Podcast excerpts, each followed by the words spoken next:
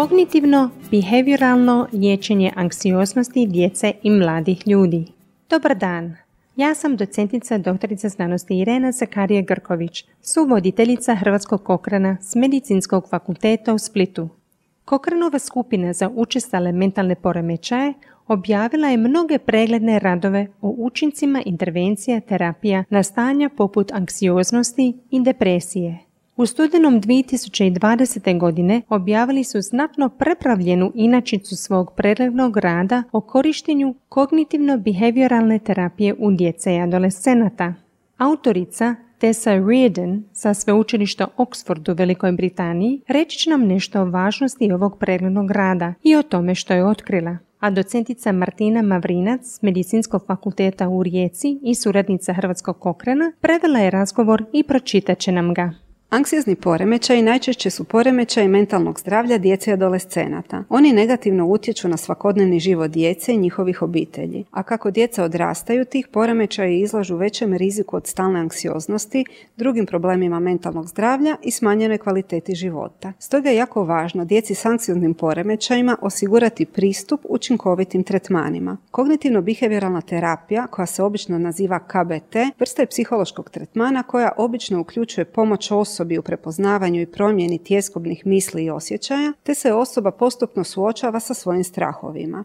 Prethodni Cochrane pregled iz 2005. i 2015. godine otkrili su da je KBT terapija učinkovita za anksiozne poremećaje u djeci i adolescenata. Međutim, znamo da je obiteljima djece s tjeskobnim poremećajima često teško pristupiti liječenju i odgovarajućoj potpori, te da vrlo mali broj djece ide na kognitivno-behavioralnu terapiju. Stoga je jedan od načina da djeci omogućimo pristup učinkovitim tretmanima tjeskobe jasno pokazati njihovu djelotvornost i odraditi ih na što učinkovitiji način. Naš pregledni rad trebao bi pomoći u predstavljanju suvremenih dokaza o KBT-u za anksiozne poremećaje u djeci i adolescenata mlađih od 19 godina. Željeli smo doznati je li liječenje anksioznih poremećaja u djetinstvu učinkovitije, odnosno je li učinkovitije provoditi ili ne kognitivno-behavioralnu terapiju, neki drugi tretman ili staviti dijete na popis čekanja za KBT. Promatrali smo niz ishoda neposredno i dugoročno nakon liječenja. Također smo istražili postoje li razlike u ishodima ovisno o različitim vrstama KBT-a, kao što je pristup 1 na 1 u odnosu na rad u skupini, kad terapeuti rade sami s djetetom ili rade s djetetom i roditeljem ili samo s jednim roditeljem, jesu li bolji, kraći u odnosu na dulje tretmane ili među određenim skupinama kao što su djeca s autizmom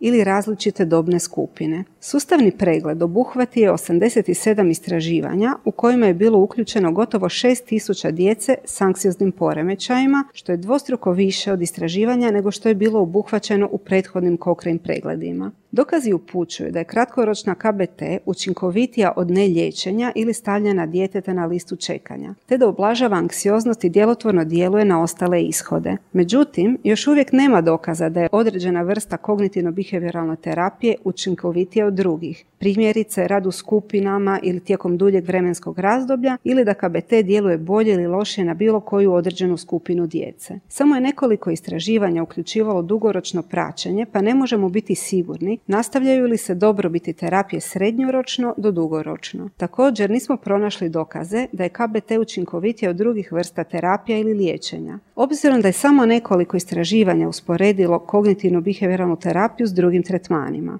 Zaključno, trenutno imamo dovoljno dokaza da je KBT učinkovit tretman za anksiozne poremećaje u djeci i adolescenata. Ohrabrujuće je što naši rezultati pokazuju učinkovitost kratkotrajnih tretmana KBT-a bez negativnog učinka na kratkoročne ishode. Međutim, nemaju sva djeca i adolescenti s anksioznim poremećajima koristi od KBT-a, a mnogi koji bi mogli imati koristi ne podrgavaju se liječenju. Stoga je za svu djecu i mlade osobe s anksioznim poremećajima važno otkriti najbolji mogući način za povećanje dobrobiti od terapije i osigurati dostupnost učinkovitog liječenja onima koji bi mogli koristiti. Ako želite detaljnije proučiti nalaze pregleda, oni su dostupni na internetu u cochranelibrary.com. Jednostavnim pretraživanjem mrežne stranice upišite na engleskom CBT for Anxiety in Children i pronaći ćete pregledni rad.